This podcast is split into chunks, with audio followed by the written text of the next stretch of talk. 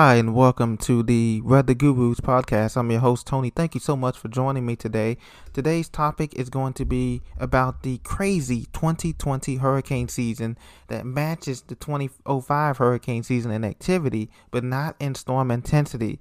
As you know, the Hurricane Center, we have run out of names and we have resorted to using the Greek alphabet.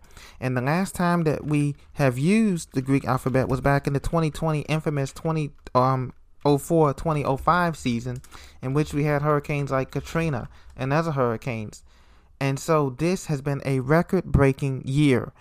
And not only in the record breaking year in cost, but also in the amount of storms that we have seen so far.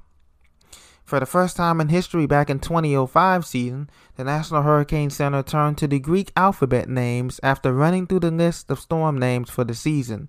Five hurricanes struck Florida that year. As I've mentioned, Katrina struck the Gulf Coast from New Orleans to Bay St. Louis, Mississippi, making landfall twice on August 29, 2005.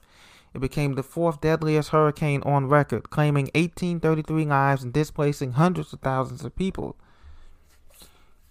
Another hurricane back from that 2005 season was Hurricane Wilma. Wilma's central pressure dropped to 882 millibars, which is the lowest central pressure for the Atlantic or Caribbean basin ever. The record still stands today. And finally, the 2005 hurricane season ended with a bang with Hurricane Epsilon, that's the Greek name, only the sixth December hurricane in history. As you know, hurricane season runs from June 1st to November 30th, but Epsilon formed in December. The season cost more than $124 billion in losses, as many hope that this season will never repeat. Now, here we are 15 years later, and we have into the Greek landfall. To this weekend, we into Tropical Storm Beta, which is set to make landfall along the Texas coast just west of Galveston, Texas, sometime this week on Tuesday or Wednesday. It will be the ninth named storm, tropical storms, and hurricanes to have made landfall in the continental U.S. this year. This would tie 2020 with 1916 for the most continental U.S. landfalling named storms in a single season on record, says Dr. Philip Klotzbach of Colorado State University.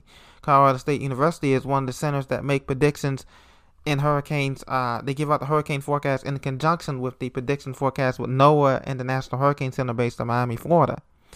Given that 23 named storms have formed already this year, chances are good that 2020 will surpass 2005 for named storms, but not for hurricanes and major hurricanes. So, in other words, we probably will have more tropical storms and things of that nature because remember the the content of the ocean is losing heat now as we head and transition into the fall, at least in the northern hemisphere, as we transition into the fall months and then eventually wintertime. And so we've had Teddy and uh, Wilma, Wilfred, excuse me, and beta, the rest of September looks pretty quiet right now, says Dr. Klotzbach. In October does look favorable for more storms. As you have to remember, um, ladies and gentlemen, we're in the peak of hurricane season right now. The peak of hurricane season runs from September 15th through October 15th. September 15th through October 15th. This is when we see the most activity in the Atlantic, Gulf, Caribbean basins on a whole.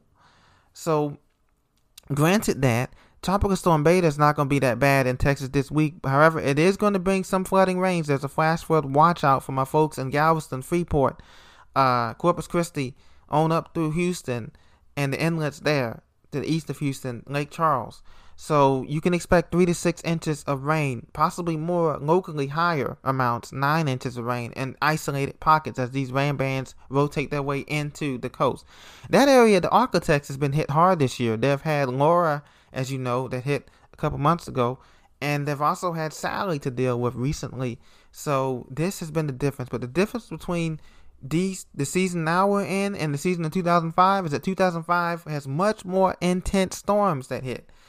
The intensity of the storms in 2020 has been somewhat intense, of course. Like I said, we've had Cat 2s and Cat 3s and things of that nature, but it just wasn't as much major hurricanes as 2005. Either way, we are experiencing a dramatic increase in hurricanes and tropical systems. So much so that we're going into the Greek names that we're going to surpass things because now we've already had Alpha, subtropical storm Alpha, which was in the Gulf of Mexico. We've already had tropical storm Beta, which is hitting this week. The next name would be Gamma on the list. Gamma, the Greek name Gamma, and then Delta, and then Epsilon. So we can see if we'll we'll see if we'll surpass the 2005 letters and Greek letters because we got the Epsilon on uh, 2005. So we'll have to see if we surpass that. It is very likely that we could surpass that in terms of name storms. But like I said, the intensity will be somewhat waning and waxing as we continue to see that. Now, as a matter of fact, only eight hurricanes have formed so far in 2020. We have Hurricane out there now in the basin. We have Hurricane Teddy, which is a Category 2 hurricane with winds of 110 to 115 miles an hour. 111 miles an hour, sorry, passing to the east of the Bermuda Islands, Bermuda Islands, and heading up towards Nova Scotia. This is also a rarity that Halifax, Nova Scotia, and the Canadian Maritimes could be hit by a Category 1 hurricane coming up by the end of this week, the 26th, September 26th, um, 2020. So this is an absolute anomaly too as well ladies and gentlemen that we can have this in the continental united states. We haven't seen this much landfalling activity in the contiguous united states since 1916 1916. We have to go all the way back from that. And this is because of climate change, ladies and gentlemen. This is why we're seeing these storms like this. If it wasn't for the strong wind shear over the Gulf of Mexico and over some parts of the Atlantic and the westerlies, we would be looking at much more intense storms than we are what, right now. And the dry air that's been entraining in the, into a lot of these systems core because storms need uh, moist air above 10,000 feet to be able to not only fan out in the cirrus, high cirrus clouds in the upper atmosphere, but to get those cold, deep, cold cloud tops above the ring around the eye wall to increase in intensity. They do not like high wind shear. They do not like super dry air, and that can inhibit storm growth. So that's what we've had a lot of this year. That's helped inhibit the intensity of storms. Otherwise, we would be seeing a lot of more major hurricanes like Cat 4 and Cat 5 this year, like we did back in 2005. And even though we're in a La Nina period right now, as you know, next year though we are going to see even and more active year. Next year's hurricane season 2021 that begins June 2021, we're going to see another active season. Usually we go into these 10 year active periods, okay? And that's in conjunction with the grand solar minimum we got going on. That's in conjunction with the wildfires going on. And so we're also monitoring that. But I just wanted to give you an update today on this 2020 hurricane season and how we are in the Greek alphabet for hurricanes. And this is hasn't been done in 15 years, and every letter since like the R name storm has been the earliest time on record that we've had to use the resort to those letters. And so just be prepared, stay prepared, get your kit ready, have your kit ready.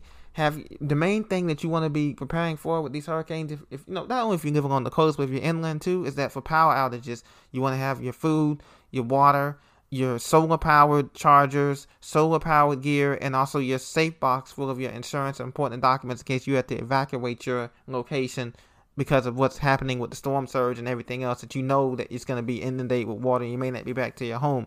Get those prepared because year round we could be seeing these events flooding. And with these landfalling systems, as you know, they bring tornadoes and other things too. It's not just the winds and the rain and that die down. They could throw off tornadoes or things that can happen in that forecast too. So be prepared, stay prepared. This is the Weather Guru. Be sure you subscribe. Be sure to tell your friends, and we're going to continue to bring you the latest in climate change, tropical meteorology, and other topics as well. Take care. Be blessed. I'll talk to you very soon. Thank you for joining me on this episode.